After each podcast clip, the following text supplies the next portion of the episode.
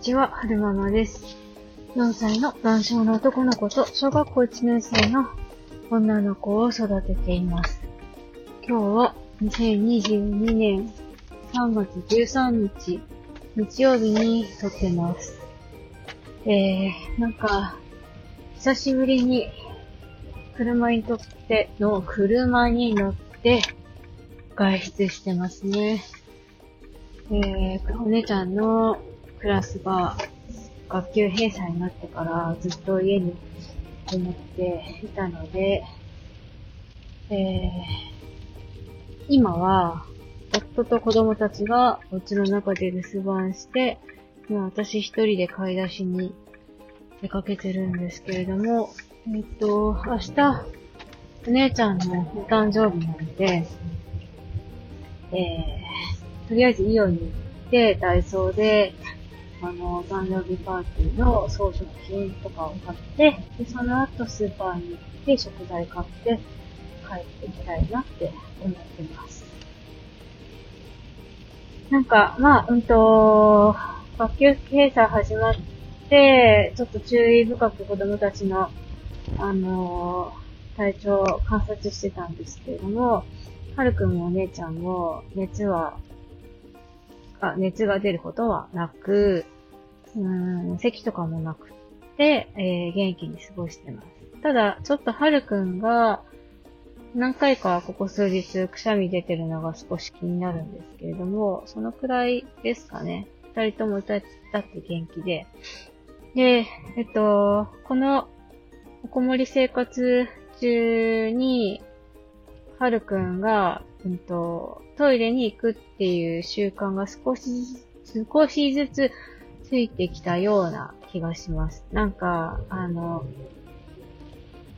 なんだろう、私自身が気が乗らなくて、なんかだるいな、みたいな感じで、めんどくさいからリビングでおむつ替えようなんて思ったりしてたんですけど、はるくんが、その、立った状態で、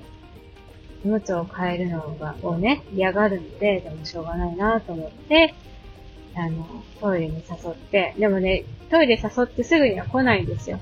すぐには来ないんですけど、あの、島次郎の、あの、ビューン、ビューン、トイレシャーっていう音が鳴るね、おもちゃを耳元で音楽流しながら、私が足踏みして、で、タブレットを持ってっていいよとか言いながら誘って、なんとか、なんとか、しぶしぶついてくるわけじゃないんですけど、その、なんだろう、トイレ車の歌を歌って、足踏みして、さあトイレ行くよ、レッツゴーとかいうのを、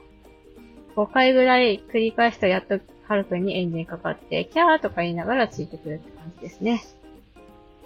まあでも、うんと、なんだろうな、その、おむつにおしっこする前にトイレに行けてるわけじゃないんですけど、うんと、トイレに行っておむつを変えるっていう習慣がちょっとずつついてきたので、あのー、はるくんの中でトイレでおむつを変えるんだっていう、なんだろう、マインド？マインドって言ったらいいのかな？はるくんが、えっ、と、おむつはトイレで変えるんだっていう気持ちになってくれたら、次のステップとして、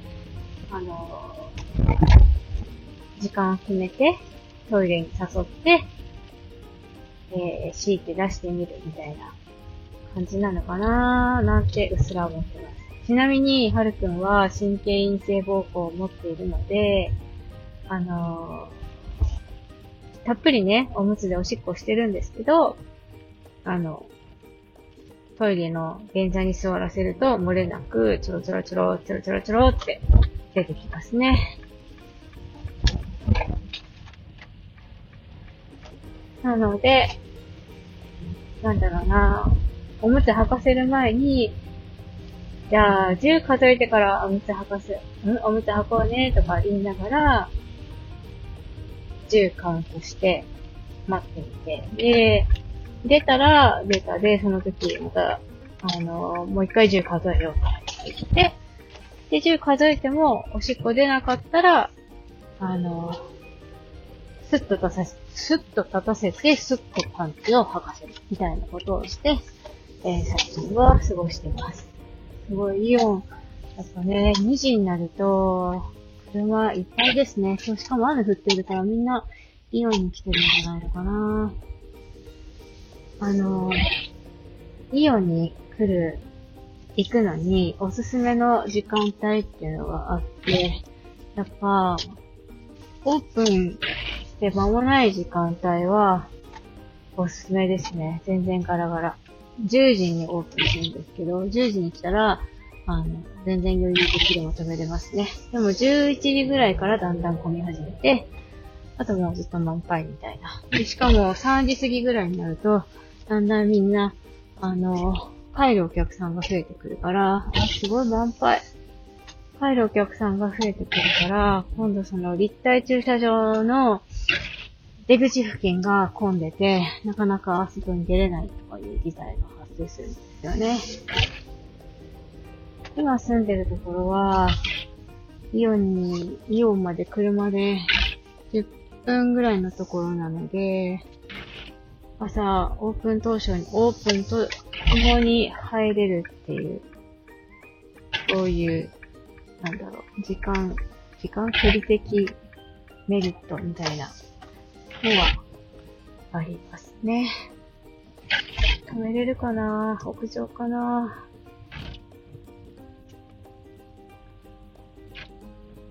なんか、今朝も、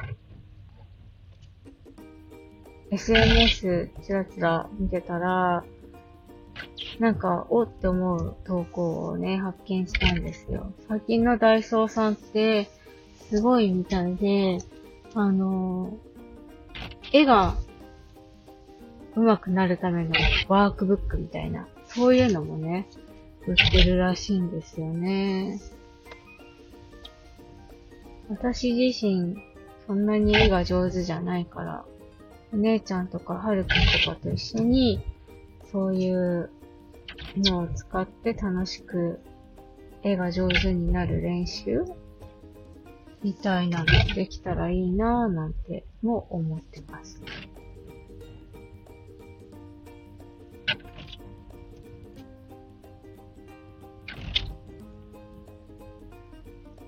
あと、最近 SNS っていうかインスタを見ていて、おって、あの、私のアンテナに引っかかったのが、HSP さんあるある？なんか多分ね、私 HSP の気質がすごいあると思うんですよね。すごい、H、HSP って皆さんご存知ですかね？あの、多分、私のぼんやりした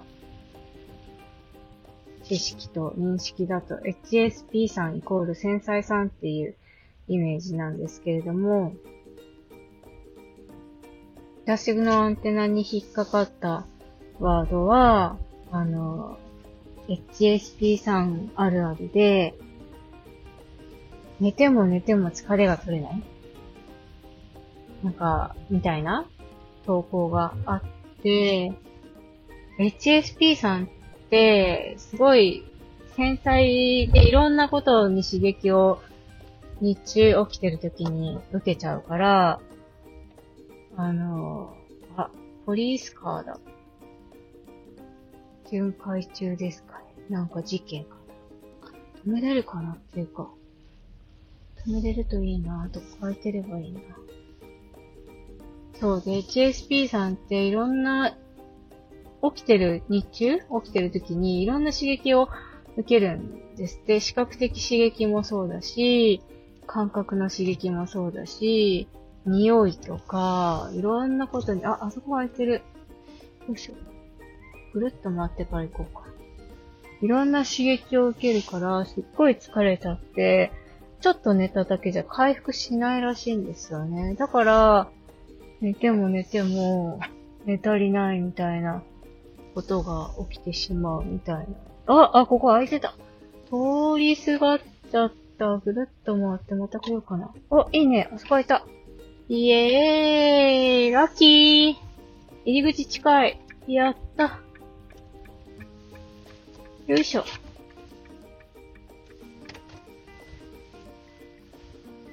そう。だから、眠いんだよっていうのを見て、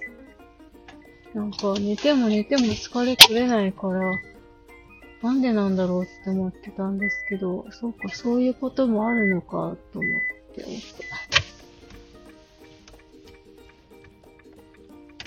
で、HSP さんが回復するためにやるといいよっていうことを、その、方はね、インスタで投稿されてたんですけど、やっぱ一番は寝ることで、その次に、何だったっけな。自然の多いところを散歩するとか、あと一人の時間をゆっくり過ごすとか、あと、なんだっけな。いい匂いを嗅ぐとか、いろいろ書いていて、実践してみたいなって思いましたね。どこまで下がれるかな。よいしょ。えっと、駐車場に止まることができたので、おしまいにしたいなって思います。なんだろう。近況報告だったのかな？まあ、いっか。えっと、最後までお聴きくださいましてありがとうございました。それでは、また。